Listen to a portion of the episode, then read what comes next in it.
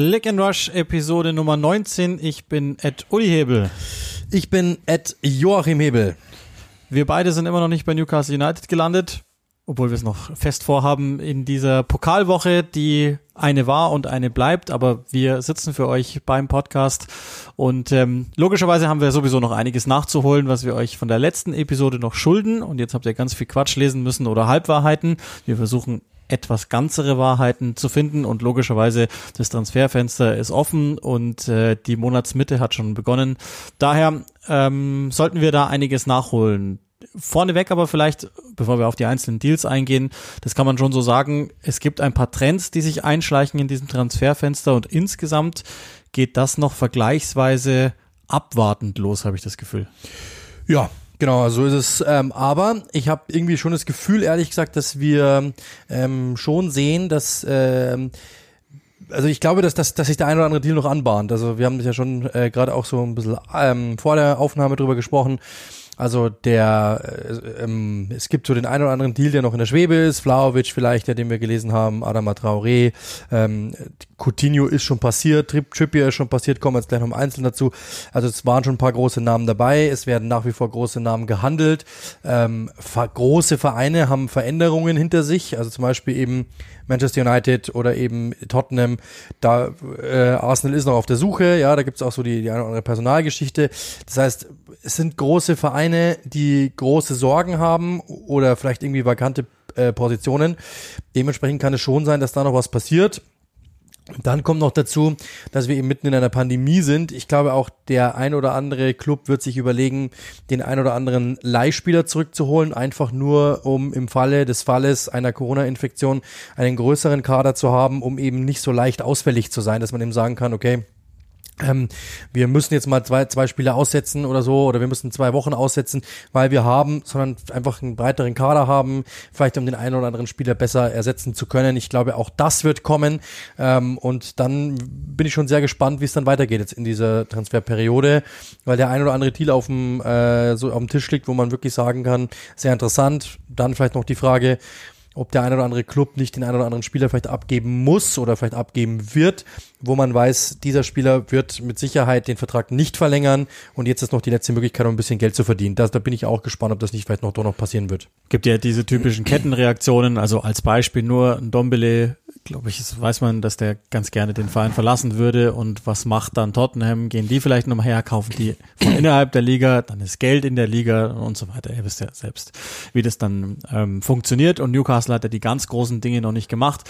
Vielleicht auch da nochmal vorneweg, wir werden jetzt nicht jeden einzelnen Deal besprechen. Also es, es gibt so ein paar Sachen wie die Laie von Maitland Niles oder die Laie von Tuan Sebe jetzt nach Italien als Beispiel. Das, also das ist eine Strömung, die man zwar erkennt, aber das ist jetzt wahrscheinlich nicht besonders sinnvoll, das ähm, zu erklären, dass der beim einen Verein nicht gespielt hat, beim anderen erhofft man sich jetzt etwas mehr, plus Kaufoption und so, sondern wir gehen jetzt schon auf die Deals ein, die etwas größer oben drüber sind und so werden wir es für den Rest des Monats dann auch handhaben, vielleicht auch müssten.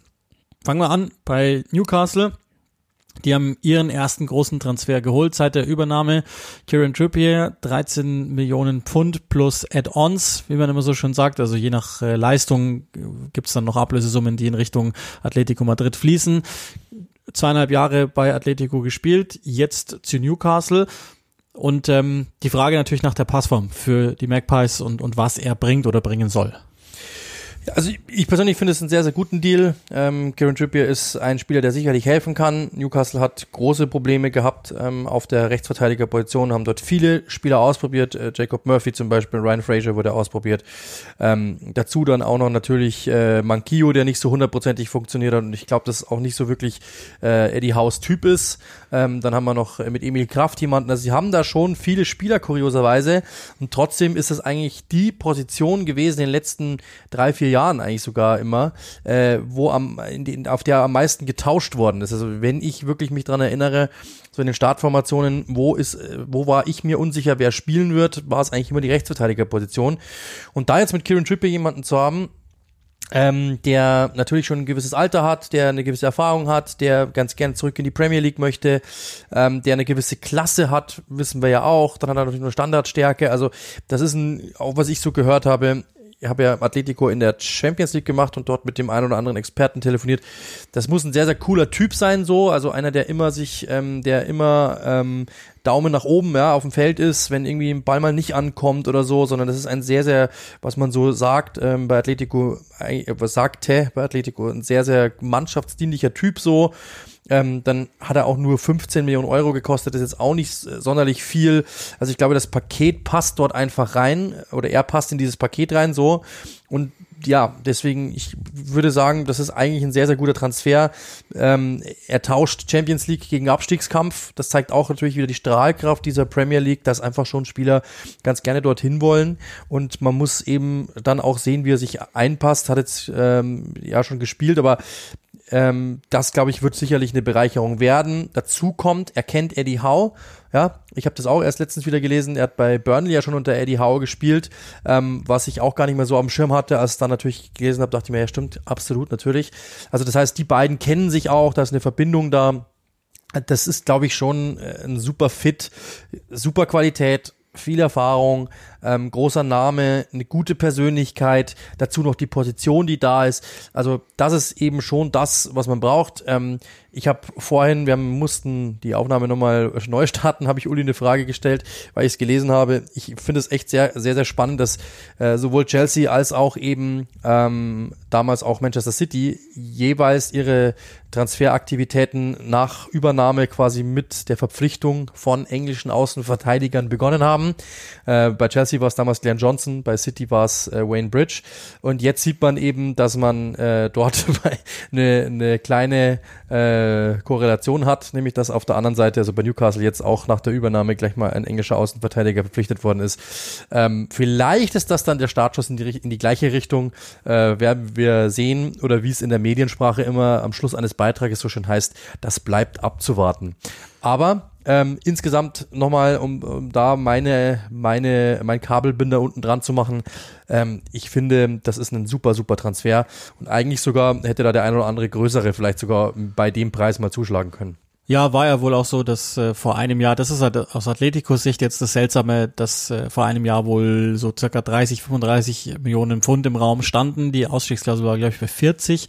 United wollte ihn wohl letzten Winter, da hat Atletico noch Nein gesagt, aber ist halt auch Teil der Wahrheit, Trippier selbst soll jetzt gebeten haben um Veränderung, weil er halt zurück nach England möchte ähm, und dann hat man dem jetzt entsprochen, weil er sich wohl auch immer sehr, sehr ordentlich verhalten hat. Ich finde, wenn man jetzt so bei Newcastle sieht, ich, ich hätte mir einen seltsameren Deal vorgestellt. Also ich hätte mir durchaus denken können, dass die irgendwas ganz Wildes machen.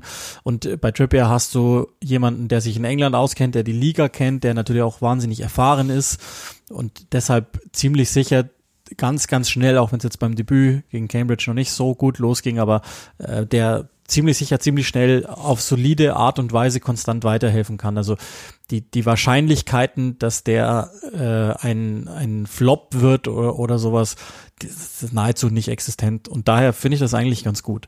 Newcastle, das ist auch klar, die, die werden weiterhin machen. Also da gibt's ja noch, noch einige Deals, die, die angeblich da liegen, ähm, die gemacht werden. Das werden wir dann machen. Also wenn es soweit ist, ich weiß noch von einem Stürmer, ähm, den ihr sicherlich alle sehr, sehr gut kennt, mit dem sie wohl weit sind, aber das machen wir dann, wenn es denn soweit ist. Äh, es gibt einige Gerüchte noch zu Newcastle, aber auch das ist, glaube ich, jetzt nicht so sinnvoll, die dann alle äh, aufzudröseln solange die noch nicht spruchreif sind. Ja, und das ist halt manchmal auch dann so ein bisschen die Krankheit unserer Branche, weil wir wissen natürlich oder wir haben mittlerweile echt sehr gute Kontakte ins eine oder andere Lager und wissen dann ein paar Dinge, aber man darf halt auch nicht immer alles sagen. Ähm, und erst dann, wenn es wirklich spruchreif ist oder wenn dann wirklich einer sein Go gibt, deswegen. Aber wir, es, ist ein, ein Spieler, der im deutschsprachigen Raum unterwegs ist, deswegen könnte sehr interessant werden bei Newcastle, was da passiert. Ja, wir wollen noch Todd Cantwell, glaube ich, auch äh, Diego Carlos habe ich auch noch gelesen oder generell ein Innenverteidiger. Ähm, Würde ich auch ja, empfehlen. Chris Wood soll auch noch auf der Liste stehen. Also ja, das, das sind so, so ein paar Dinge, die wir dann machen. Sven Bottmann, bei dem man, glaube ich, jetzt schon das dritte oder vierte Angebot äh, nachgelegt hat von Lil, der, der mir echt ganz gut gefällt. Also das sind aber alles, also die, die scheinen recht schnell gutes sportliches Know-how äh, gefunden zu haben, weil all diese Sachen, die sie jetzt versuchen zu tun, kann ich nachvollziehen. Also jetzt nicht so, dass ich bei einem denke, ja komm, also ihr, so, so ich habe immer automatisch Joe im Kopf, diesen Brasilianer, den City damals verpflichtet hat und bei dem er sich recht schnell gedacht hat, okay, warum auch immer ihr den für so viel Geld verpflichtet habt. Aber gut, ähm, das, das zum einen. Dann gibt's natürlich den Namen, der vielleicht alles überstrahlt und auch da gibt's, ähm, wenn man, wenn man sich eine Zeit lang damit beschäftigt, dann weiß man es auch wieder. Auch da gibt es natürlich eine Verbindung. Steven Gerrard ist der Trainer und Felipe Coutinho ist jetzt bei Aston Villa. Die beiden haben natürlich zusammengespielt. Das war wahrscheinlich Coutinhos beste Karrierephase damals bei Liverpool und jetzt spielt er unter ihm, ist ausgeliehen worden, sechs Monate, allerdings inklusive Kaufoption. Also vorneweg, Barcelona ist gleich einfach nur wahnsinnig froh, dass die den los sind. Das ist einer der am schwierigsten zu veräußernden Deals gewesen oder eigentlich ist das noch, weil es ja nicht gesagt, dass der da bleibt. Ähm, und auch da, also ich meine, wir, wir, wir alle wissen, dass dass Aston Villa Jack Grealish abgegeben hat und sich bislang noch nicht davon erholt hat. Emi Buendia ist es in eineinhalb Spielen gewesen, war aber auch klar, dass er den nicht eins zu eins ersetzen kann. Aber Coutinho wäre das, es war auch, auch da jetzt natürlich anderer Spielertyp und so, aber Coutinho wäre das jetzt so magiehalber vielleicht sogar zuzutrauen. Ich wollte gerade sagen, ich habe letztens den Artikel gelesen in einem deutschen Magazin, ähm, die Magie ist verflogen. Das ist halt die große Frage, ob sie das wirklich ist. Also vielleicht funktioniert er wieder. Ich glaube, Steven Gerrard könnte das hinbekommen. Äh, auf der anderen Seite muss man halt auch sagen, also das ist ja eigentlich ein Spieler, der in einem funktionierenden Barcelona nicht funktioniert hat zu dem Zeitpunkt am Anfang. Und das ist halt schon etwas, wo ich ein bisschen Bedenken habe, ehrlich gesagt, dass äh, ob er das nochmal kann, dann haben wir auch schon gelernt, dass diese Brasilianer dann ab und zu mal ähm, wirklich, wenn sie viel verdient haben oder so, so Typen gab es zuletzt halt sehr häufig, dass dann irgendwann mal so die Luft raus war. Ähm, das ist das, wo ich wirklich ein bisschen Angst davor habe. Ich hoffe nicht, dass das so ein, oder ich hoffe, dass nicht so ein zweiter James Rodriguez wird, ehrlich gesagt. Ähm, das würde ich irgendwie so ein bisschen, ich weiß, dass es kein Brasilianer ist, aber ein Südamerikaner und wir haben viele Spieler so gesehen, die dann in solchen Phasen einfach gesagt haben, sie sind jetzt satt. Da habe ich ein bisschen Angst davor. Ich hoffe, dass es nicht so ist. Er selbst sagt, Steven Gerrard ist der beste Mittelfeldspieler, mit dem er jemals zusammengespielt hat. Ähm, er hat ein paar Mittelfeldspieler gehabt, äh, mit denen er gespielt hat oder dementsprechend kann das schon natürlich dann so ein bisschen befruchten. Der weiß natürlich genau, was äh, Steven Gerrard für ein Typ ist. Steven Gerrard weiß, was er für ein Typ ist. Die beiden haben sich auf dem Feld sehr gut verstanden. Warum soll es dann nicht jetzt auch wieder so als Trainer-Spieler-Beziehung äh, klappen? Das, er ist einer, der was zu beweisen hat. Auch das, glaube ich, ist der Fall. Äh, Steven Gerrard ist jemand, der auf ihn setzt die wissen, dass sie so einen Zehner brauchen oder so einen, so einen kreativen, so einen äh, Magier, wie er ja genannt wird. Also dass Felipe Coutinho alles hat, darüber brauchen wir ja nicht diskutieren. Ähm, dass er in der Premier League funktioniert, wissen wir auch. Und jetzt ist die große Frage, ob er es bei Aston Villa auch hinbekommt. Äh, ich persönlich muss nach wie vor sagen, ich finde es schade, dass er von Liverpool damals weggegangen ist. Es war vielleicht für sein Bankkonto der richtige Schritt. Es war ansonsten, ich glaube, ich habe letztens auch wieder da diese dieses Zitattafel gelesen von Jürgen Klopp, der ihm damals gesagt hat, tu es lieber nicht, das kann auch in die Hose gehen das, glaube ich, ist so passiert. Also der würde sich sportlich mit Sicherheit, ähm, hätte er sich was anderes gewünscht im Nachhinein, aber so ist es nun mal. Und vielleicht kann, kann er die Karriere nochmal äh, revitalisieren. Ich würde es ihm wünschen, ich würde es Aston Villa wünschen und insgesamt finde ich den Deal super, wenn du es machen kannst, wenn du vielleicht auch ähm, rein theoretisch dort finanziell das so basteln kannst, dass du nur die Hälfte des Gehalts übernimmst oder wie auch immer, dann ist das vielleicht eine Sache, wo man wirklich ähm, sehr, sehr froh sein muss. Barcelona, du hast angesprochen, wird sehr, sehr, sehr, sehr froh sein. Ich habe das, also das ist auch eine Geschichte, die, die komplett wahnsinnig ist. Die konnten Ferran Torres, den sie ja von Manchester City verpflichtet haben, nicht äh, nicht wirklich, äh, wie, heißt, wie ist das richtige Wort? Ich glaube, anmelden. Sie konnten ihn nicht anmelden für den Spielbetrieb, weil sie dort sonst das Salary Cap gesprengt hätten. Jetzt sind sie froh, dass sie äh, Felipe Coutinho wegbekommen haben und auch das hat noch nicht gereicht. Sie mussten erst nochmal mit UMTT verlängern, mit dem Paycut und dann erst hat's funktioniert. Also da sieht man mal, was Coutinho verdient hat. Äh, und jetzt glaube ich, sind alle Beteiligten einfach nur froh, dass das gelöst ist. Coutinho hat einen neuen Arbeitgeber, der Bock auf ihn hat. Er hat vielleicht sogar dann wieder so ein bisschen Bock auf die Insel. Er hat einen Trainer, der Bock auf ihn hat. Ähm, er hat Bock auf den Trainer mit Sicherheit. Ich glaube, das ist eine Win-Win-Win-Situation für alle Parteien. Ich, ich bin so gespannt auf Coutinho. Also da gibt's ja auch immer Diskussionen. Ich habe das äh, schon ein paar Mal auch, ich glaube auch vor dem Bayern-Wechsel damals gesagt. Ich hatte nie das Gefühl, aber das ist wirklich nur ein Gefühl, dass äh, Coutinho derjenige ist, den ich haben will, auf dem Feld auch haben will, wenn es drauf ankommt. Sondern hatte immer irgendwie das Gefühl, dass äh, der also man würde schön Wetterfußballer sagen, aber äh, in Liverpool gibt's da auch unterschiedliche Meinungen darüber. Äh, nichtsdestotrotz, was man glaube ich sieht, ist, dass Villa weiterhin ernst macht und weiterhin diesen Weg einschlägt, dass sie nicht nur Qualität holen, sondern durchaus auch Namen und die lassen sie sich dann auf dem Grundgehalt einiges kosten. Die sollen ja auch, ähm, da schlagen wir dann jetzt gleich die Brücke an Luca Digne noch stark interessiert sein, der für verschiedene Vereine in Frage käme, respektive bei verschiedenen Vereinen äh, gehandelt wird. Wir haben es ja in der letzten Folge schon gesagt. Äh, durch die Verpflichtung Mikolenkos war uns irgendwie klar, dass der gehen soll. Er ist jetzt in einem Alter und, und denkt auch von sich, dass er irgendwo bei einem europäischen Top-Club Stammspieler sein sollte. Er ist ja auch Bayern München immer wieder genannt. Ähm, oder eben auch jeder andere Verein, der, der in irgendeiner Weise genügend Geld und Kapazitäten hätte, den spielen zu lassen.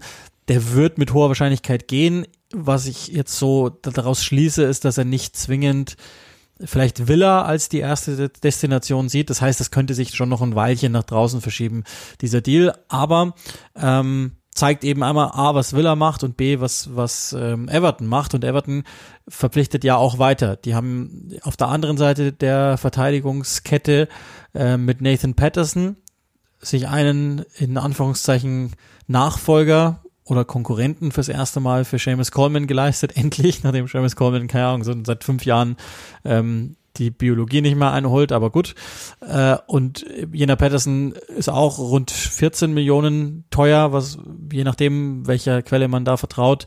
Ähm, 20-jähriger Rechtsverteidiger, gute Physis, gutes Zweikampfverhalten, äh, sehr fleißig und einem, dem man durchaus zutrauen kann, dass er vielleicht so eine ähnliche Entwicklung nimmt, das ist jetzt sehr hochgegriffen, aber so eine ähnliche Entwicklung nimmt wie Kieran Tierney, vielleicht so, wenn man jetzt bei FIFA sprechen würde, zwei, drei Stärkepunkte weniger im Potenzial oder vielleicht vier, aber guter Mann und ähm, auch da, also die Liga ist eh viel cleverer geworden es ist aber ein guter Deal. Also auch jemand, der natürlich so, jetzt nicht sofort helfen wird, das würde mich sehr wundern, aber so auf lange Sicht kann ich das erkennen und nachvollziehen, was da passiert.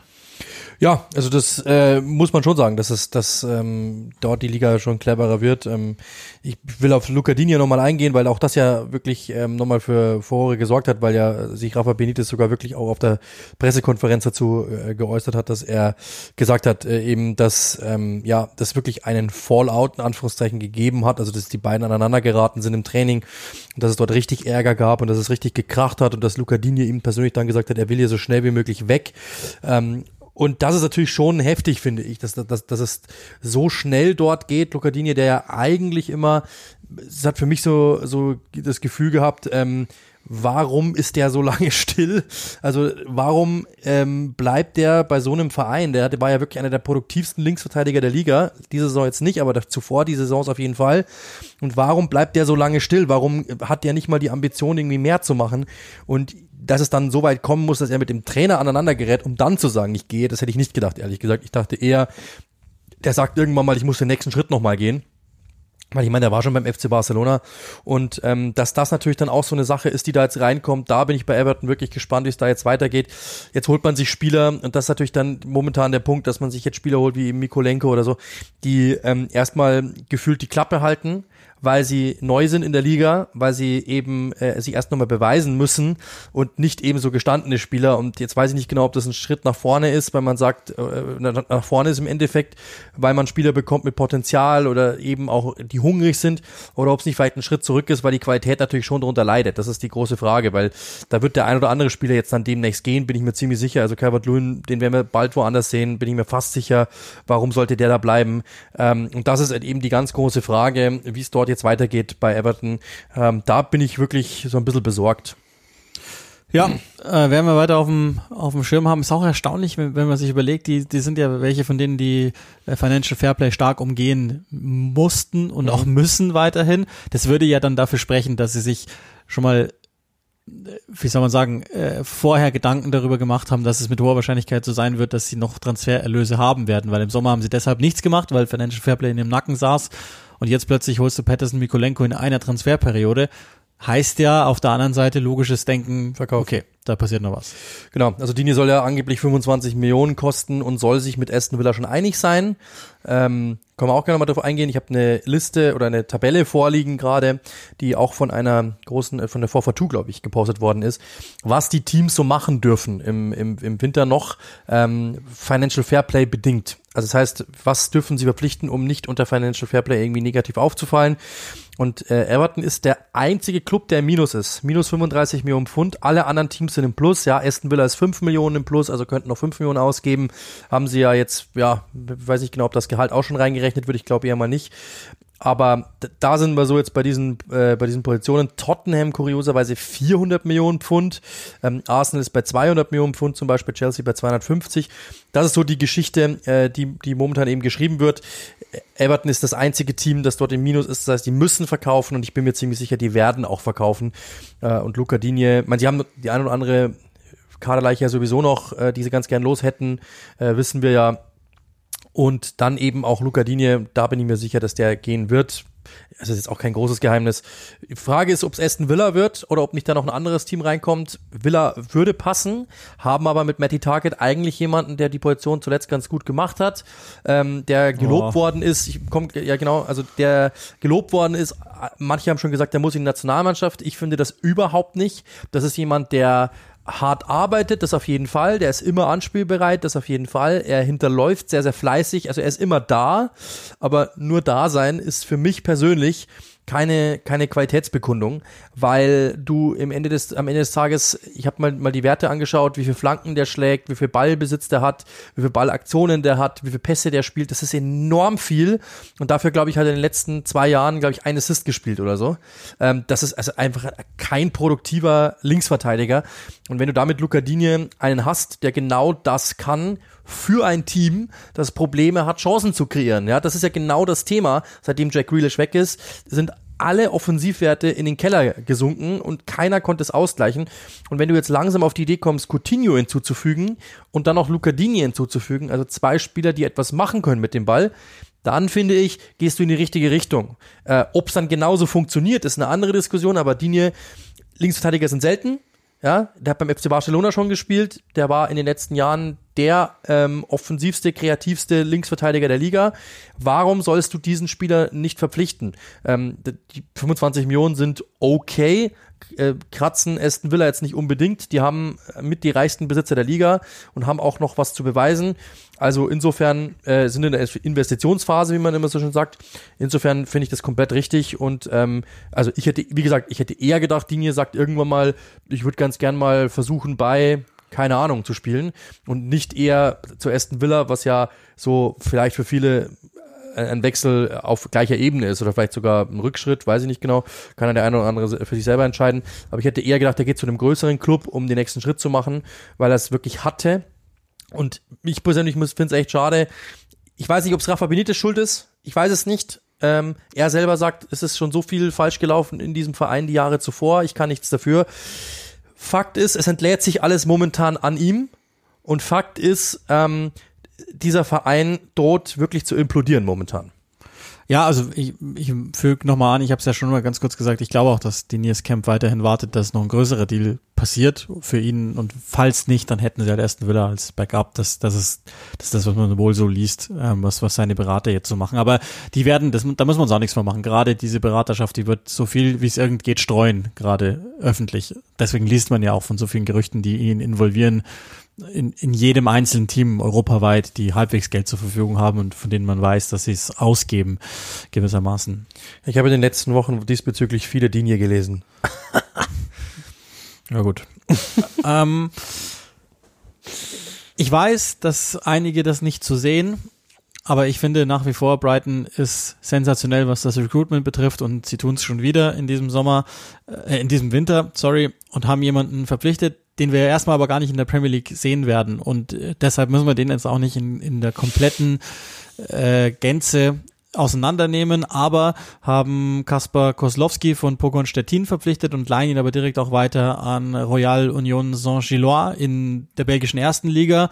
Ihr werdet diesen Koslowski jetzt vielleicht nicht per Namen sofort wiedererkennen, werdet aber euch zurückerinnern, das ist der, der äh, bis heute der jüngste Spieler bei einer Europameisterschaft ist, ähm, mit 17 Jahren für die Polen, sechs Länderspiele insgesamt gemacht hat, ist so ein äh, ganz moderner zentraler Mittelfeldspieler, ähm, von acht bis zehn alles drin, gute Athletik, äh, gutes Spielverständnis, ausgezeichnete Schuss- und Passtechniken und ähm, genauso ähnlich wie bei Abdallah Sima und bei anderen machen sie das clever. Sie verpflichten den für noch vergleichsweise kleines Geld. Das ist im Übrigen derjenige, der bei Costa Roniaic da gespielt hat. Vielleicht habt ihr diese Doku äh, bei den Kollegen, glaube der ARD auch mal gesehen, ja, wo es um Peter Iballa und, und Roniaic ging und da kam der auch vor. Ähm, und leihen den jetzt aus, lassen den sich in aller Seelenruhe an einem besseren Ort als der polnischen Liga, ohne der jetzt zu nahe treten zu wollen, sich entwickeln ähm, und gucken dann einfach, was passiert. Und ich meine, vielleicht wisst ihr das auch, ähm, die haben ja, die, die haben ja mehrere Laien, die gerade ganz gut funktionieren. Ähm, zum Beispiel Kadra, Deutscher ja auch, und ähm, und Longman, die jeweils sich in der zweiten Liga wirklich gut machen, Abdallah bei Stoke ich, ich weiß, und man muss jetzt auch mal abpassen, was, was auf der Abgangsseite, also Bisuma wird ja immer wieder genannt, da noch passiert und, und ja, ich weiß, die bräuchten ähm, gewisse Positionen noch, Stürmer seit 418.000 Jahren. Nichtsdestotrotz, das ist halt ein, eine vorausschauende Art und Weise einzukaufen, die viel Geld spart und die sich ziemlich sicher eines Tages auszeichnen wird. Und bis dahin ist es halt eine Art Chelsea Light oder Zero ohne Zucker. Ich mag's. Ich finde, ich finde das einfach gut, was die tun. Vorausschauend, geplant und halt den, den eigenen Mitteln entsprechendes Einkaufen.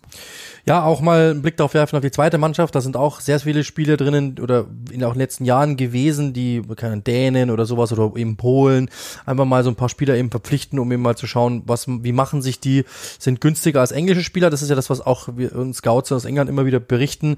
Wenn du egal welchen Spieler du hast, du willst einen Spieler mit der Spielstärke 77 verpflichten aus England, der kostet einfach mal 10 Millionen mehr als einer aus Polen zum Beispiel, ähm, oder mit dem Potenzial 77 oder Potenzial 85, ist egal wie, die kosten immer mehr. Und wenn du dann einfach sagst, ähm, ich hole mir einen Spieler aus Polen, ich hole mir einen Spieler aus äh, Dänemark oder egal woher und versuche diese Spieler sich einfach aufbauen zu lassen, Tschechien zum Beispiel mit Sima einer, ähm, das ist, das ist sicherlich eine sehr, sehr, sehr interessante Strategie und wenn die mal aufgeht und wenn diese Spieler sich entwickeln, dann hast du einen Spieler, eben wie du sagst, mit für fünf Millionen verpflichtet, der irgendwann mal das Potenzial hat, vielleicht für 30 verkauft zu werden oder einfach halt einen oder ein 30 Millionen Spieler zu sein in der Premier League. Und das ist etwas, was man eben, was, was wirklich sehr, sehr, sehr, sehr clever ist. Ähm, ja, du gibst immer mal wieder so tröpfchenweise was aus, okay, aber du hast vielleicht Glück, dass irgendwann mal ein ganzer Eimer draus wird und das ist halt muss man sagen, Respekt. Also ich finde es auch eine sehr, sehr clevere äh, Herangehensweise. Und sieht, glaube ich, kann man auch nochmal ablesen, wie weit Brighton gekommen ist, auch durch Potters Spielstil, ganz sicher. Koslowski bei Manchester United dick im Gespräch gewesen, so war, glaube ich, zum Zeitpunkt dieser Dokumentation damals, als eigentlich irgendwie klar war, dass der da hingeht.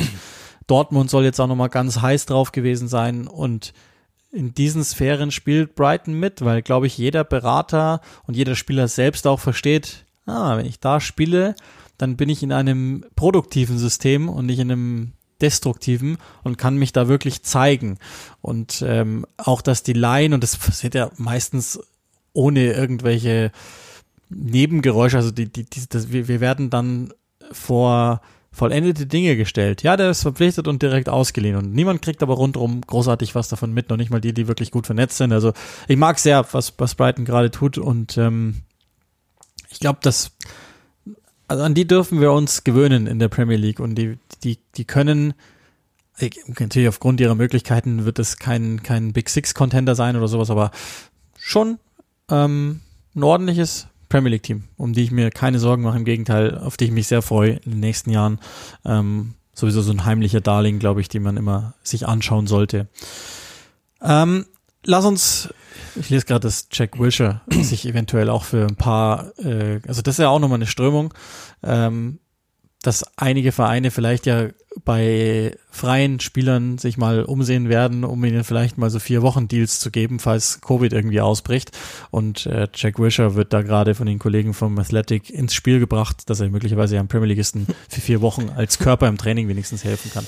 Trainer, trainiert aktuell ja bei Arsenal noch ja. mit. Ähm, und kurioserweise ist, finde ich sehr witzig, dass Mikel Arteta das ist natürlich, also die, diese Abfahrt, dass er auf die Zufahrt hätte er sehen müssen, hat er aber nicht. Er ist gefragt worden, ähm, ob der denn einem Premier League Team helfen kann und äh, oder könne. Und die Antwort war, ja, Jack Wilshere kann jedem Premier Leagueisten helfen, super Qualität und total super Spieler und der kann jedem Team helfen. Und jetzt darfst du dreimal fragen, dreimal raten, was die Frage war. Ja, also wird's dann Arsenal? und die Antwort war, nee, das Thema ist vorbei. Also das ist natürlich schon, da musste ich echt schmunzeln, weil auf, dass er auf die, dass er auf diesen Hang zufährt, hätte er sehen müssen. Aber ähm, ja, haben natürlich dann die, die Engländer gleich wieder sehr witzig gefunden, dass er natürlich das gleich ausgeschlossen hat. Ich würde es ihm wünschen, dass wir den nochmal sehen. Ja, absolut, absolut. Legende. Gibt es nach wie vor dieses, auch bei den Kollegen vom Athletic, falls ihr dieses Abo habt oder euch gerne leisten wollt, ein Interview, wo er mal gefragt wird, wie wie das alles so ist. Sehr ähm, intime Einblicke auch in, in die Schattenzeiten dieses Millionenbusiness und so. Also wenn ihr das mal lesen wollt, dann lest das. Ich habe euch ja gesagt, wir, also die, die ganz großen Gerüchte werden wir jetzt hier nicht äh, streuen, aber es gibt ein paar, die sich hartnäckig festsetzen, darunter ja auch einige Stürmer bei Arsenal, also sowohl auf der Abgangsseite, auch da kommt ja Aubameyang, Newcastle, Saint-Etienne und so weiter immer wieder ins Gespräch. Mal gucken, was mit Lacazette Vertrag noch passiert. Da ist ja auch ab jetzt alles möglich, sozusagen. Und ich würde denken, dass sich für den jemand findet. Und wenn es nur Arsenal ist am Ende, aber auch auf der Zugangsseite äh, gibt es ja einige Gerüchte, ähm, von denen äh, lass uns mal zumindest welche ausschließen oder oder typisieren, was sie eventuell wollen. Genau, also ich habe ähm, ganz guten Kontakt. Ähm, darf natürlich nicht sagen, wie, wann, wo, weshalb, warum, aber ähm, es ist so, dass ähm, Arsenal auf jeden Fall den Stürmer sucht. Also man muss man muss, fangen wir mal andersrum an. In welcher Position befindet sich Arsenal gerade? Arsenal ist ein aufstrebendes Team.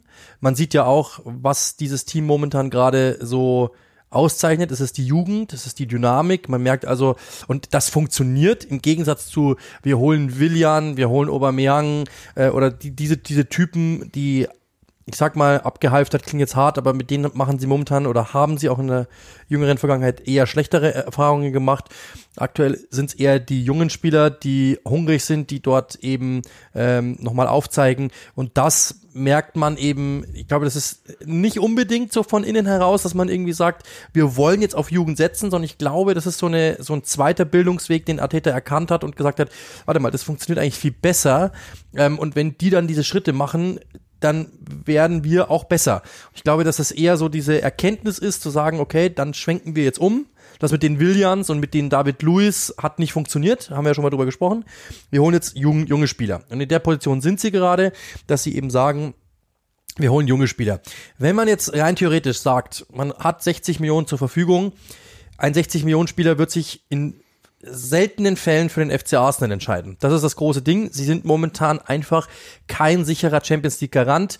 Das will ein 60 Millionen Spieler aber haben. Dementsprechend gehst du natürlich her und versuchst den Spieler zu holen, der A entweder von einem Club kommt, der unter dir ist, beispielsweise Calvert Lewin wäre eine Möglichkeit, oder du sagst eben jemanden, ich hole den ganz Jungen irgendwo aus dem Ausland, der vielleicht Potenzial hat, der Upside hat, ähm, der eben auch von einem Club kommt, für den Arsenal, für den die Premier League etwas Besonderes ist und für den es ein Upgrade ist. In der Position befindet sich der FC Arsenal aktuell. Ähm, dann ist die große, große Frage, es sind, glaube ich, vier Namen gespielt worden. Calvert Lewin ist der eine, Watkins ist der andere, Isaac ist gespielt worden und Vlaovic. Und da bin ich jetzt erstmal gespannt, wer es ist oder wer es dann im Endeffekt wird. Ich weiß, dass Arsenal sich mit allen Vieren beschäftigt, also wirklich beschäftigt und das ist nicht nur so, sondern das sind die vier, das sind vier Namen. Ich weiß auch, dass die, dass Vlaovic mit Sicherheit das Ziel wäre, also den würden sie sich wünschen und es gibt ja auch schon Angebote und so, was man liest. Aber ich weiß eben auch, dass man da schon Respekt davor hat, ähm, dass da vielleicht noch ein anderer kommt, und natürlich vor sowohl Preisvorstellungen der Fiorentina und Preisvorstellungen, also Gehaltsvorstellungen von ihm.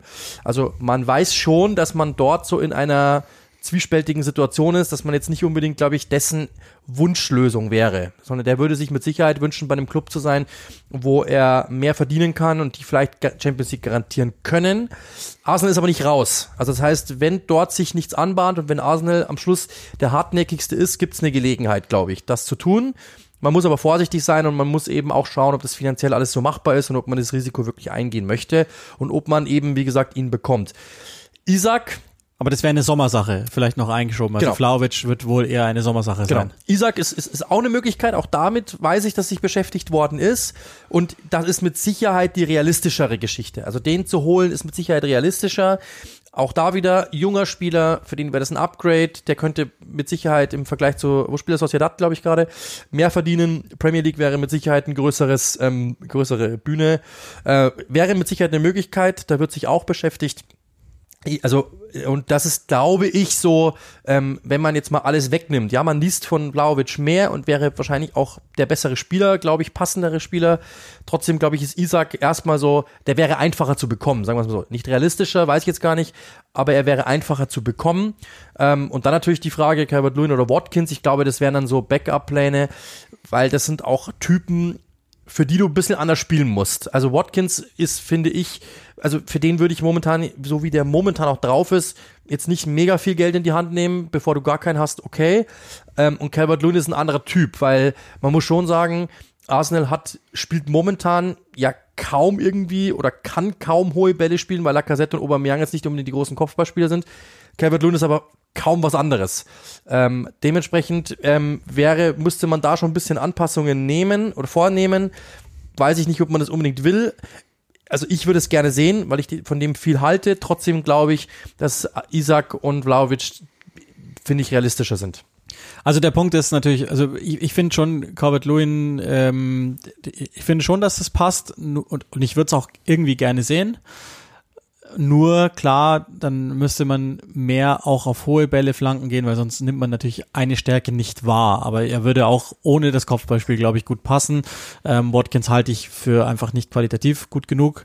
Und äh, Isaac ist natürlich alleine auf, der, der wird ja sicherlich mal mit Oedegaard noch in Kontakt stehen. Also die beiden hatten sehr guten Kontakt auf dem Feld zueinander. Das war die Phase äh, vor, ich glaube, zwei Jahren in, in Spanien, so im Januar roundabout, als die alles kurz und klein gespielt haben. Ähm, Isaac mit seinen ständigen tiefen Läufen, gute Athletik, äh, permanent die, die genialen Zuspiele von Oedegaard aufgenommen hat. Da ist so ein junges äh, Real Sociedad damals entstanden, gemeinsam mit, mit der war ja noch Oyarzabal, dessen äh, Tempo-Nachteile dann plötzlich nicht mehr sichtbar waren und, und ähm, San Sebastian wirklich echt großen Spaß gemacht hat. Und ich glaube, die beiden, also Oedegaard und Isaac, zueinander auch äh, großen Spaß hatten. Und als dann Oedegaard wiederum weg war, war Isaac leicht verhungert und ich bin jetzt nicht, also die stehen gut da in der Liga, aber ich bin jetzt nicht so vertraut, wie das sich da aktuell verhält und auch Isaacs ganz persönliche Form, jetzt kann ich nicht so einschätzen im Moment, aber ist ein spannender Spieler und das hat Dortmund auch gnadenlos verbaselt, dass die den ähm, nicht mit einer Rückkaufoption, ich glaube, die gibt's mich tatsächlich nicht ausgestattet haben. Aber ansonsten wären die ja auch noch äh, zwischengeschaltet für einen möglichen Transfer. Äh, aber ich glaube, dass das nicht passiert ist. Sie haben den damals, meine ich, erst ausgeliehen und dann die Kaufoption ziehen lassen, wenn ich nicht komplett irre. Und ähm, der ist fix bei, bei Real Sociedad und eben auch nicht mehr zurückzuholen von Dortmund. Das kann jetzt sein, dass Ich glaube auch, dass das es. Fake News sind, aber wenn, dann werdet ihr mich sicherlich da entsprechend berichtigen. Aber wetten, wenn der für 40 Millionen zu Arsenal wechselt, dann garantiere ich dir die Überschrift in deutschen Medien. Klar, Dortmund 40 Millionen für Dortmund Flop und äh, äh, dass das Bild verpixelt oder so, damit da irgendeiner draufklickt und sich denkt, Hö? bin ich mir ziemlich sicher, dass das passieren wird. Also diese diese ähm, äh, diese ähm, Meldung dürft ihr euch schon mal vorspeichern. Ich glaube, die wird's geben.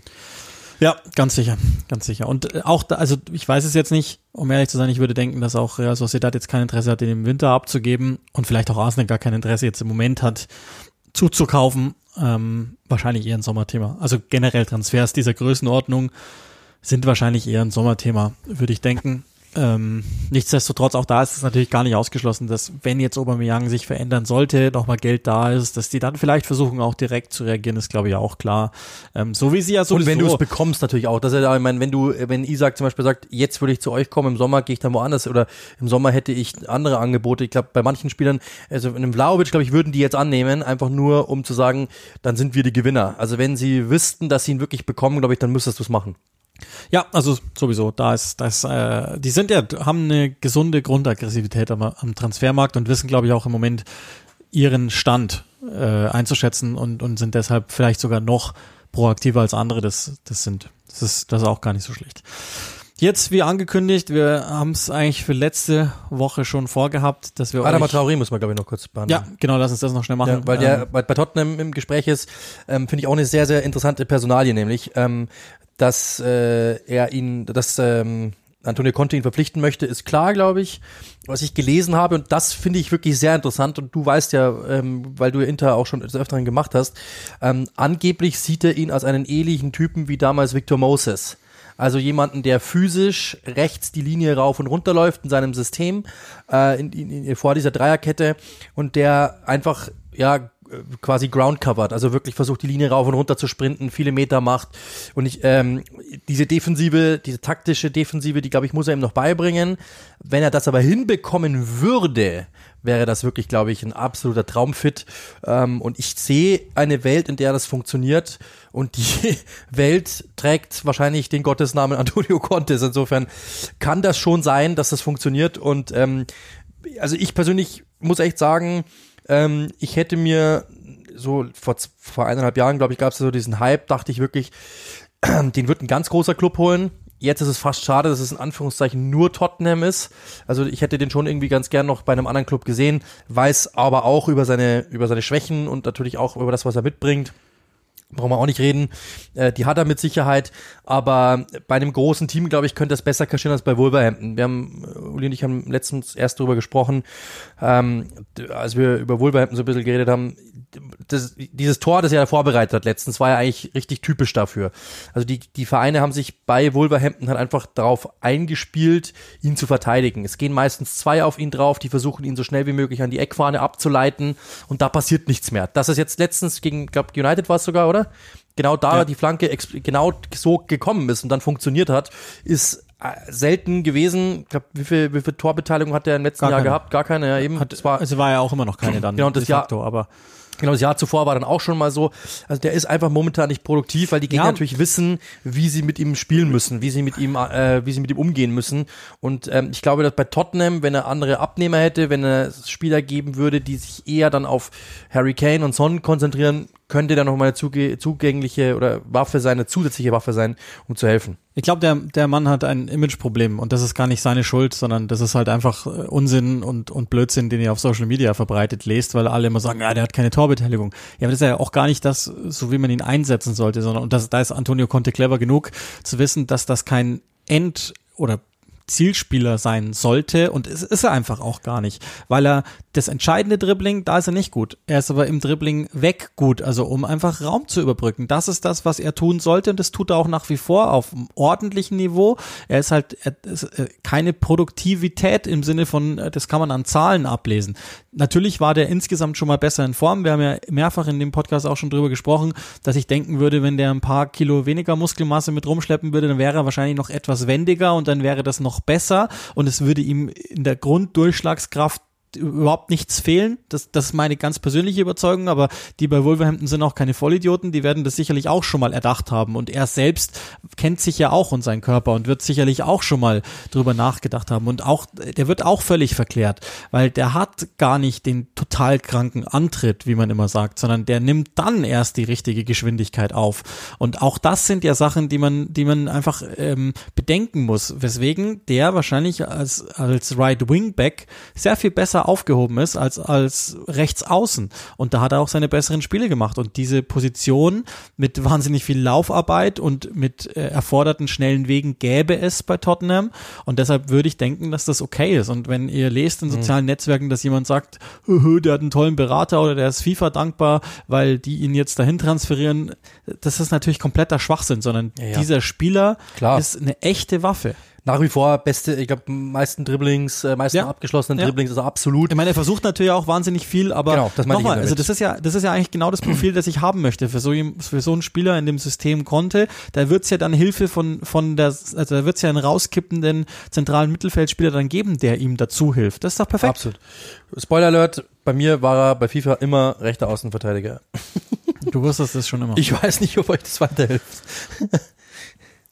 lass uns jetzt tatsächlich zu Manchester United kommen. Das war das Thema, das wir schon angekündigt hatten und uns, können wir euch jetzt auch mal einen kleinen Insider verraten, uns sehr geärgert haben, dass wir es nicht gemacht haben, weil dann wären wir vorne dran gewesen und dann hättet ihr sehr viel Richtigeres gelesen als das, was jetzt wirklich teilweise kolportiert wird. Ähm, da sind natürlich einige Boulevardmedien mit dabei und interpretieren einfach ein paar Sachen rein in die Probleme, in Anführungszeichen, die Ralf Rangnick haben soll oder hat äh, bei Manchester United. Ähm, ist ja durchaus wieder ein bisschen lauter geworden, auch, und das ist ja immer so bei United, weil die Leistungen nicht stimmen. Ihr habt es sicherlich mitbekommen, Ed Woodwards Zeit ist jetzt dann wirklich vorbei. Der Chief Executive steht schon mal fest. Das ist eine Information, die vorab wichtig ist, um auch nochmal zu erklären, was da nicht richtig läuft.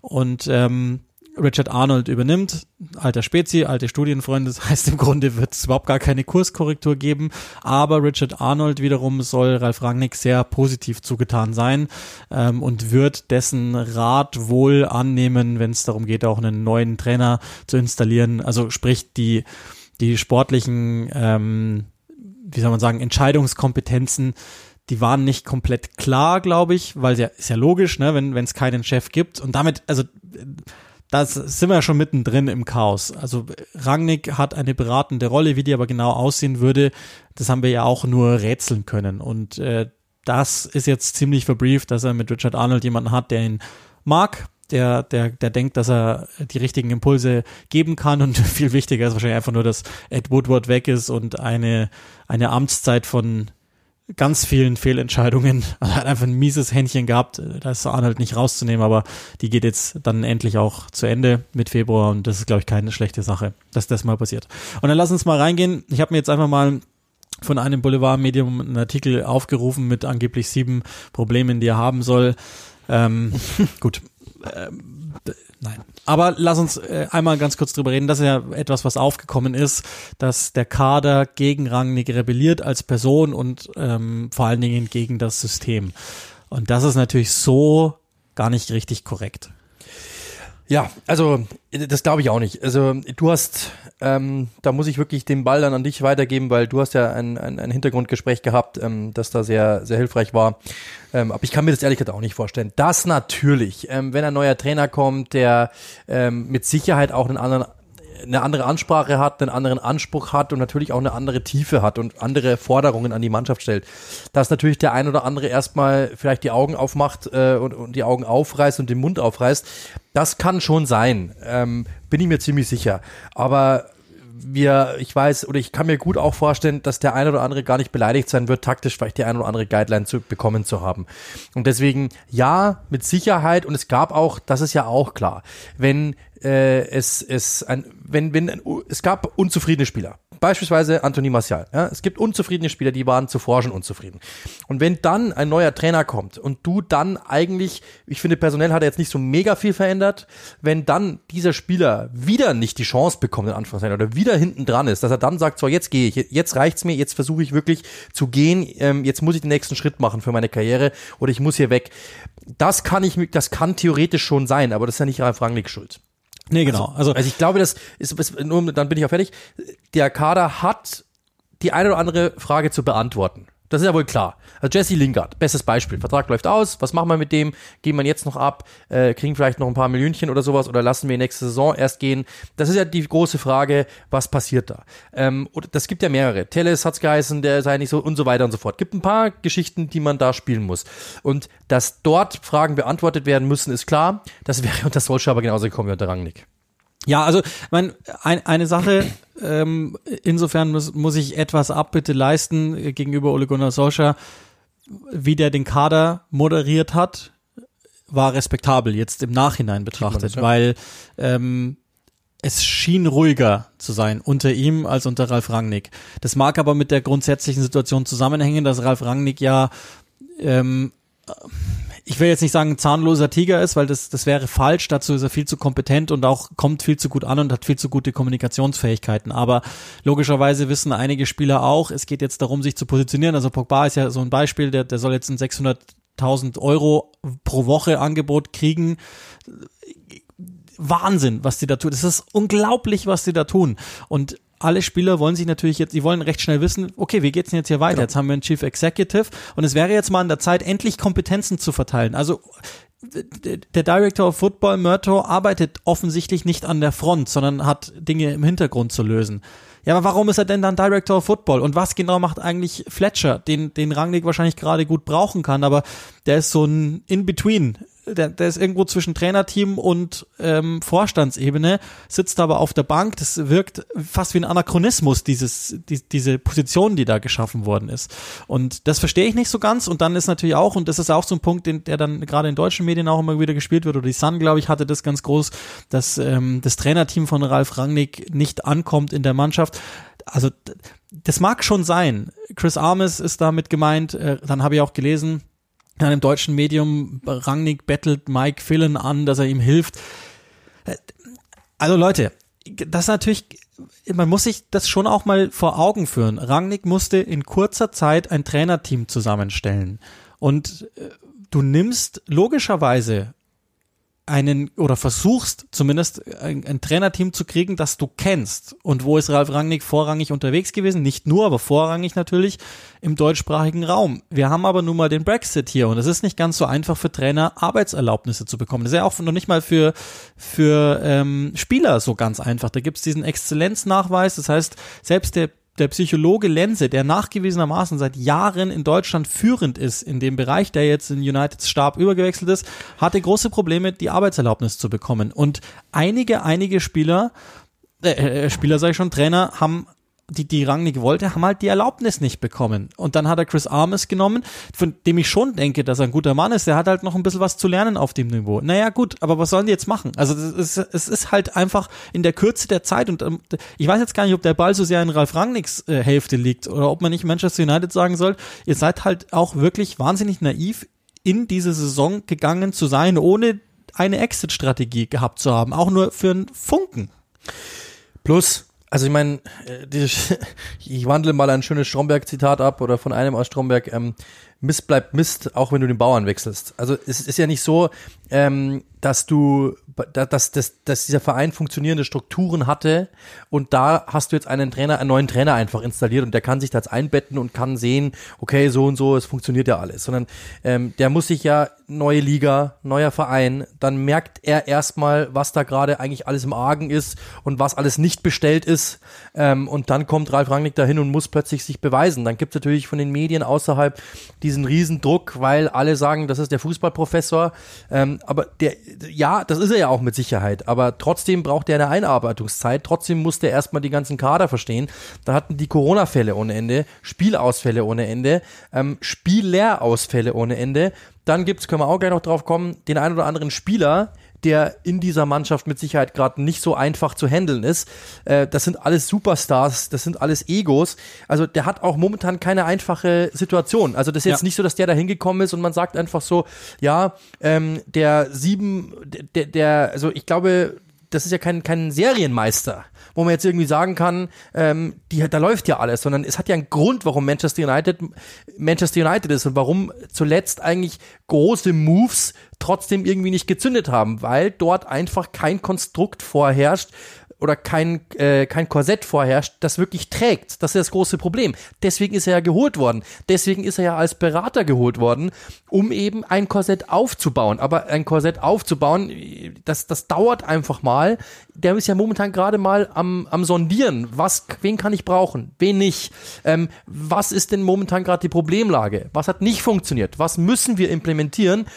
Hat aber währenddessen schon Fußballspiele zu bestreiten. Ja, und kein Training. Und, und kein das, Training. Das ist, ja, das, ist genau. das Ding. Also äh, aufgrund dieser, und das ist, das ist durchaus auch ähm, ähm, der Impfquote innerhalb der Mannschaft geschuldet. Und deswegen ist ja Rangnick auch so nach außen gegangen mit diesem Thema, dass sie keine ungeimpften Spieler verpflichten werden, weil logischerweise die haben halt einfach wenig Fußball trainieren können in der Zeit, in der du ohnehin schon kein Fußball trainieren kannst. Und ähm, das sieht man halt auf dem Platz. Und ich finde aber auch, und das auch da nochmal eine gewisse Abbitte in, in Richtung Ole Gunnar Solskjaer und leichte Kritik auch. Ähm, auf der einen Seite ähm, sieht man, dass ich dachte immer, dass die Mannschaft eigentlich fit ist. Und man sieht in Teilen auch in einzelnen Spielen, Das Pokalspiel habe ich jetzt nicht gesehen, aber ähm, in einzelnen Spielen sieht man, dass, dass United ähm, phasenweise den Rangnick-Fußball ganz gut umsetzt. Aber nur phasenweise. Und ich dachte eigentlich immer, dass, dass, dass der, der große Punkt in diesem Team Uniteds die Fitness ist, die Solskjaer ihnen beigebracht hat. Die, die ist aber nicht da. Die schlicht und ergreifend nicht da mit der Intensität, die Rangnick von ihnen will. Und dann siehst du auf der anderen Seite wieder, dass dieser Kader natürlich wahnsinnig disproportional ist und, und, und zentrale Elemente einfach nicht zur Verfügung stehen für Ralf Rangnick. Und ähm, dann kann das noch dazu nicht einarbeiten. Und dann gibt's ja die, dann können wir auch schon zu den einzelnen Spielern gehen. Dann gibt's ja angeblich äh, die, die Teilungen. Das ist immer so, auch so ein Blödsinn, als ob die Kabine in drei Teile zu machen ist. Die einen sitzen in der linken Ecke wie im Knast, die Mexikaner, die Nazis und die Schwarzen oder so. Das ist doch Schwachsinn. Das ist natürlich nicht so logischerweise gibt's ähm, Strukturen in der Truppe, Hierarchien, die sind auch sicherlich nicht immer förderlich für all das gewesen. Und da gibt's auch einzelne Spieler, die es äh, schwieriger machen für andere in dieser Mannschaft zu existieren oder co zu existieren. Ähm, Cristiano Ronaldo Kommen wir gleich nochmal drauf. Aber das ist ja nicht so, dass die alle untereinander vollkommen äh, verstritten sind. Ich habe das in, in den Spielen, die ich gemacht habe, so äh, zwischen den Jahren verglichen mit der Situation damals bei Louis van Gaal. Also, die sind einfach gar nicht weitergekommen in all den Jahren, seit van Gaal da begonnen hat. Da war es ja so ähnlich. Eine, eine klare Spielidee, die da war, die gab es ja vorher so nicht, sondern da war es ganz viel Individuelles.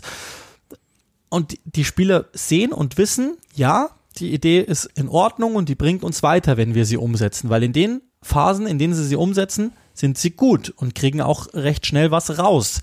Aber so hundertprozentig denken sie sich, ja, ist aber ganz schön anstrengend. So habe ich das Gefühl. Es ist so ein, wir nehmen das zu 80 Prozent an, aber die machen seit Jahren alles zu 80 Prozent und so geht's nicht mehr. Und das kostet einfach nur Geld und bringt den Verein keine Stücke weiter. Nochmal, die entwickeln sich teilweise.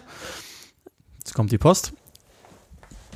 Die entwickeln sich teilweise, das ist keine Frage, aber das war's dann auch schon im Großen und Ganzen. Und ähm, das ist so ein wenig der Punkt, den ich habe. Ich finde, die Situation ist, ist ganz gut äh, vergleichbar. Der Bruder kriegt jetzt wahrscheinlich gerade, weiß gar nicht, was der kriegt. Müssen wir ihn gleich mal fragen, was es dann war, letztlich. Aber jedenfalls, ähm, das ist so die Situation, in der ich ähm, United gerade sehe. Und dann sind wir bei dieser Schlüsselspieler-Thematik auch schon, dass angeblich einige Spieler sich gegen Ralf Rangnick auflehnen. Und dann gibt's ja immer dieses Märchen, dass Cristiano Ronaldo keinen Bock auf Pressing hat oder generell die Mannschaft keinen Bock auf Pressing hat. Ich glaube nicht, und da, da bin ich nach wie vor der felsenfesten Überzeugung, ich glaube jetzt nicht, dass, dass die Mannschaft grundsätzlich sagt, nö, wir wollen nicht pressen, weil sie einfach faul sind oder so. Das ist nicht der Fall. Und auch Cristiano Ronaldo, das ist einfach Unsinn, dass der nicht in Rangnicks System spielt. Das Sportliche ist nicht das Problem, aber wir haben ja äh, bei der Verpflichtung grundsätzlich die Verpflichtung Ronaldos gelobt, haben aber gleichzeitig auch gesagt, das ist jetzt do or die. Wenn das alles läuft, ist es gut. Wenn nicht, wird der Typ sagen, okay, ich bin Ende 30 und wir sollten hier gewinnen und nicht um Platz 4 oder 5 oder 6 spielen. Und das ist jetzt eingetreten. Und Ronaldo ist intern, ähm, was man so hört, nicht so leicht zu handeln, um es mal ganz vorsichtig auszudrücken. Also der Typ macht genau das. Der sagt allen, ey, wir müssen gewinnen. Und jedes Mittel, wirklich jedes, buchstäblich ist ihm recht, um das zu bekommen.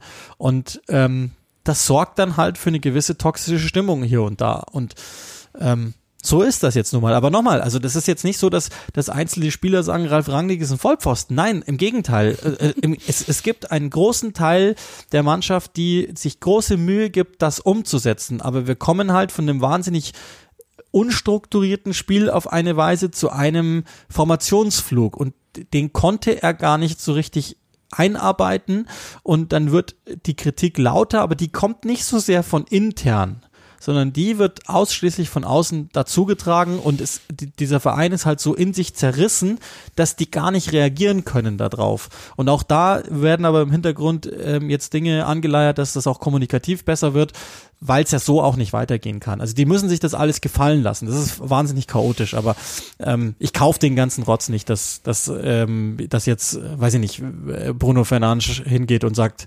ähm, Nee, Rangnick ist ein, ist ein Freak. Nee, der hat halt seine Gewohnheiten, wie er am Ball spielt und das sieht man auch Rangnick dann an. Dass er manchmal denkt so, na, wieso brauchst du jetzt eigentlich drei Kontakte? und geht dann eher mit den Spielern, die das machen, was er will, nämlich direkteren Fußball. Aber das dauert halt ein wenig, weil Bruno Fernandes jetzt zwei Jahre lang sehr gut damit gefahren ist, einfach drei, vier, fünf Kontakte mehr zu haben. Das ist ja genau das Ding. Ich glaube, daran kann man an, an dem Beispiel Cristiano Ronaldo kann man es dann wirklich auch. Das ist natürlich ein Typ, der hat, ähm, das ist ja so ein bisschen vergleichbar vielleicht mit LeBron James oder so, ja, dem ja auch dann immer nachgesagt wird, er ist der eigentliche Trainer, bla bla bla. Ähm, das ist ein Typ, der hat überall, wo er war, Erfolg gehabt, der hat überall, wo er war, gewonnen. Und er weiß mittlerweile, dass wenn er sein Ding durchzieht, das meine ich jetzt nicht mal irgendwie negativ im Sinne von, dass er sich abkapselt, aber dass wenn er sein, wenn er der beste Cristiano Ronaldo ist, den es gibt, dann ist er auch ein guter Fußballer. Das weiß er. Unabhängig von welchem System er gerade spielt und wer sein Trainer ist und welches, was das Team ist. Und das ist natürlich ein, ein Ding, das man natürlich auf jeden anderen Spieler über, äh, über, so ein bisschen überstülpen kann. Das sind alles gestandene Nationalspieler, das sind alles gestandene Premier League Spieler, das sind alle Spieler mit fetten Gehältern. Ähm, diese, man sagt ja immer so diese, äh, diese London Boy Mentality, also quasi im Sinne von, ähm, damit meine ich jetzt eher so diese, ähm, die, das sind gepemperte Spieler, ja, die haben alle Geld, die wissen alle, wer sie sind, die, die, was willst du dem erzählen, so, ja? Ähm, du, du weißt ganz genau, es geht dir gut. Und dann kommt Ralf Rangnick und sagt plötzlich, na, from the scratch, wir fangen von vorne an, ihr müsst da und da das und das machen, da und da das und das machen. Dass die natürlich nicht innerhalb von drei Sekunden sagen, ja, genau auf diese Information habe ich gewartet. Wo warst du denn mein ganzes Leben lang? Das ist ja klar, sondern die denken sich erstmal, natürlich sind die erstmal dann kommt natürlich noch diese Ignoranz des Engländers hinzu, auch die ist natürlich da. Viele von den Spielern wissen wahrscheinlich nicht mehr, wer Ralf Rangnick ist. Bin ich mir ziemlich sicher. Die haben aus der Presse erfahren, dass der der Fußballprofessor genannt wird, so quasi. Und dann schauen die erstmal und denken sich so, pff, was will der mir jetzt erstmal erzählen? Das dauert halt alles. Und dann, wie gesagt, die Strukturen waren nicht da ähm, in diesem, in diesem, äh, in diesem Verein, in dieser Mannschaft. Dann kommt eine neue Idee rein, die spielen aber noch nicht wirklich, die trainieren aber noch nicht wirklich, dann gibt's negative Ereignisse. Und dann kommt das hinzu, dazu, was wir noch bis jetzt noch gar nicht gesagt haben, die Erwartungshaltung der Medien mit diesen fetten Überschriften, mit diesen, natürlich haben sich die gefreut, diesen Typen zu haben, weil das ist ein, ein einer, äh, über den die englischen Medien was schreiben können, was berichten können, über den gibt's Geschichten, äh, den kannst du darstellen als Fußballfreak, den kannst du darstellen als jemanden, der total ähm, vergeistigt, verkopft da drin sitzt und einfach nur über Fußball philosophiert. Das hat den Engländern natürlich irgendwo gefallen, diese Geschichte zu erzählen. Und damit kommt natürlich eine Erwartungshaltung, geht damit einher, dass alle jetzt plötzlich denken, der kommt, und wir gewinnen die Champions League. Und dass das nicht so ist, ist eigentlich, wenn ihr euch alle mal kurz zurücklehnt, dann werdet ihr sagen, ja, das hätte doch eigentlich auch gar keiner erwarten können. Also es ist doch eigentlich, macht doch gar keinen Sinn. Aber die Medien haben es insinu insinuiert, ja. Die haben gesagt, oder um fünf Ecken natürlich gezeigt, das ist genau so, ja, das, jetzt kommt der Heiland, jetzt kommt der Messias, jetzt werden wir hier Champions League-Sieger oder jetzt werden die Champions League-Sieger. Und das ist etwas, was natürlich komplett zum Scheitern verurteilt war, was auch, glaube ich, also Ralf Rangnick ist noch nicht angetreten und hat gesagt, ich führe die jetzt in die Champions League oder ich mache die zum Champions League, sondern er hat gesagt, wir müssen jetzt erstmal versuchen, die Weichen in die richtige Richtung zu legen und vielleicht kommt am Ende des Tages Platz 4 raus. Das ist es. Also, und, und, und das ist halt einfach, also ich finde, dass die jetzt nicht irgendwie groß auf einem, äh, dass jetzt kein absteigender Ast zu erkennen oder keine absteigende Tendenz zu nee, erkennen Gegenteil, ist oder sowas. Genau. Also einzeln, einzeln finde ich, dass, dass das Positive sind und das Problem ist, Rangnick muss auf muss auf allen Zeitebenen arbeiten, kurz, mittelfristig als auch genau. langfristig. Genau. Und eigentlich wäre er, glaube ich, jemand, der lieber langfristig arbeiten sollte. Das war ja auch bislang das, was er in seiner Karriere gemacht hat. Das haben wir auch gesagt. Er hat natürlich mit solchen Superstars auch noch nicht zusammengearbeitet. Die größte Aufgabe seiner Karriere, keine Frage, ähm, in, in einer für ihn wahnsinnig blöden Situation, weil er schnell hat übernehmen müssen und ohne, dass der Verein auf irgendetwas vorbereitet war und dann kommen diese ganzen Probleme mit dazu. Und jetzt ist es halt so, wie es ist. Ich habe den, vielleicht ist der Vergleich doof, aber ich habe das mal mit, mit Marcelo Bielsa verglichen. Ralf Rangnick ist Muse für ganz vieles äh, in diesem Fußballsport. Das, das ist auch so in der Premier League inzwischen angekommen, dieses Fußballspiel, ähm, was Hasenhüttel prägt, unter anderem, äh, also schnelles Umschalten, auch auf eine Weise Jürgen Klopp, auch wenn da viele sagen, das kommt eher von Wolfgang Frank. Egal, ihr wisst, wo ich hin will. Genauso wie Bielsa das auf der anderen Seite in Richtung Guardiola und Co. getan hat. Aber er selbst hatte die ganz großen Erfolge jetzt noch nicht vorzuweisen, wenn man jetzt mal rein auf Titel geht. Natürlich sprechen die, die Projekte Hoffenheim und Leipzig Schrägstrich Salzburg, Schrägstrich äh, New York für sich. Aber das, das ist, das ist sicherlich so.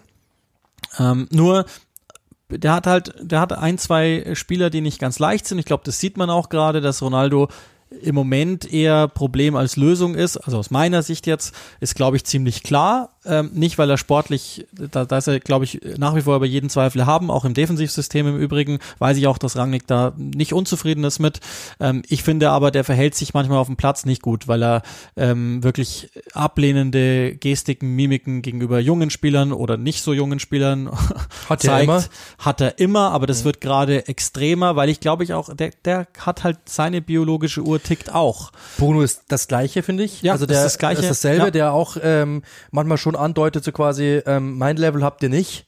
Dann kommt vielleicht sogar noch die Konstellation, dass er sich mit Ronaldo ganz gut versteht, dazu, dass er dann schon zwei gegen den Rest, in Anführungszeichen, das ist jetzt nicht, Ja. nicht so nicht so hart in Fronten, aber man merkt dann schon einen einen Unterschied zu manchen Spielern, die eher versuchen zu verbinden, sagen wir mal so. Ja, genau. Und das, das, das sind, das sind so die Gemengelagen, aber hey, und dann können wir das und müssen wir es auch abschließen, weil wir schon äh, gänzlich out of time sind.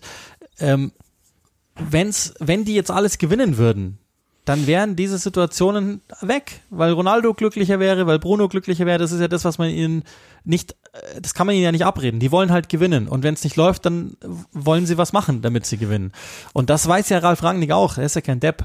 Und deswegen wird das halt ein wenig dauern. Wenn die alle mitmachen auf eine Weise, äh, dann, dann wird das funktionieren. Dazu muss Manchester United weiter Ralf Rangnick äh, die Macht geben, in Anführungszeichen. Ähm, und ihm vielleicht auch den ein oder anderen Wunsch erfüllen. Stichwort zentrales Mittelfeld. Hätte er sicherlich jetzt nichts dagegen, wenn es einen Spieler gäbe, der halt besser passt als, als die, die es im Moment tun müssen. Auch wenn die es für ihre Verhältnisse okay machen. Und, und das ist der Punkt.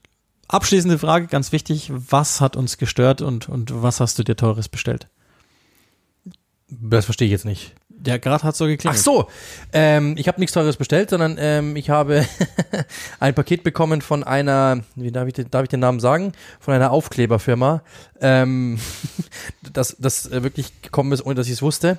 Äh, und ähm, das hat jetzt gerade geklingelt, ähm, aber das werden wir uns gleich mal anschauen und wenn da was drin ist, ähm, dann werden wir euch drüber natürlich äh, auf dem Laufenden halten, ganz, ganz, ganz besonders wahrscheinlich über Instagram. Ähm, vielleicht ist ja sogar was für euch dabei. Mal schauen. Der feine Herr kriegt einfach so Sachen zugeschickt. Absolut. Influencer. Ich, ich wollte gerade sagen. Fetter Influencer, absolut. Eine Sache wollte ich noch sagen zu Manchester United abschließend. Ähm, ich garantiere dir eine Sache, wenn die wieder gewinnen, äh, dann wird sofort heißen, Ra Rangnick Genie, ähm, mit Pogba und Ronaldo wird's die Champions League, bla bla bla. Aber dann, dann, dann, plötzlich wird wieder Ja, ja, geflogen. Bin ich mir ziemlich sicher. Ja, Aber das so ist halt die, das nehmen jetzt alle mit und da steckt halt so viel Blödsinn und gefährliches Halbwissen drin und Ja, und dann kommt natürlich der die Deutsche, dann kommt, macht's dann noch wollte gerade sagen, dann kommt der deutsche Mainstream dazu und sagt dann plötzlich, Rangnick ist auch für uns Thema. Wir haben uns aber zehn Jahre lang davor mit Manchester United nicht äh, nicht beschäftigt und dann äh, nehmen wir einfach die ersten besten drei Überschriften aus England, flachsen die zusammen in irgendeinen Quatsch und sagen dann, bei United ist Exodus-Stimmung oder so.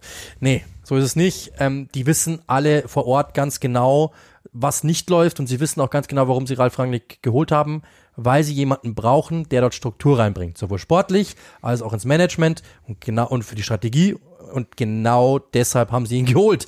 Und das, das ist die einzige Erkenntnis dran. Also es hat auch keiner gesagt, dass wenn der kommt, ähm, wird alles plötzlich, was da Silber war, sofort vergoldet. Also das ist doch Quatsch. Also das ist doch einfach nur Quatsch. Aber ja, da könnte ich mich manchmal so aufregen. Ich bin echt groß darin, deutsche Medien einfach nicht nach Premier League-Inhalten zu durchsuchen, weil da wird mir manchmal, glaube ich, wirklich ähm, der nicht vorhandene Kamm schwellen. glaube ich. not true. Not true. Geht hin in Frieden, liked, bewertet uns, ähm, teilt auch gerne mit, was ihr vom Podcast haltet. Das wird immer mehr. Das ist sehr nett, ähm, dass, dass uns einige von euch äh, schreiben. Deswegen dauert es auch manchmal etwas länger, bis wir zurückschreiben können. Ähm, ist aber immer gerne gesehen und äh, tragt natürlich nach außen, dass ihr diesen Podcast hört. Das hilft uns immer und sorgt dafür, dass Sky uns weitermachen lässt, was wir machen, nämlich einfach drauf losreden und uns dann äh, Pakete schicken lassen von großen Firmen. Peace, Freunde.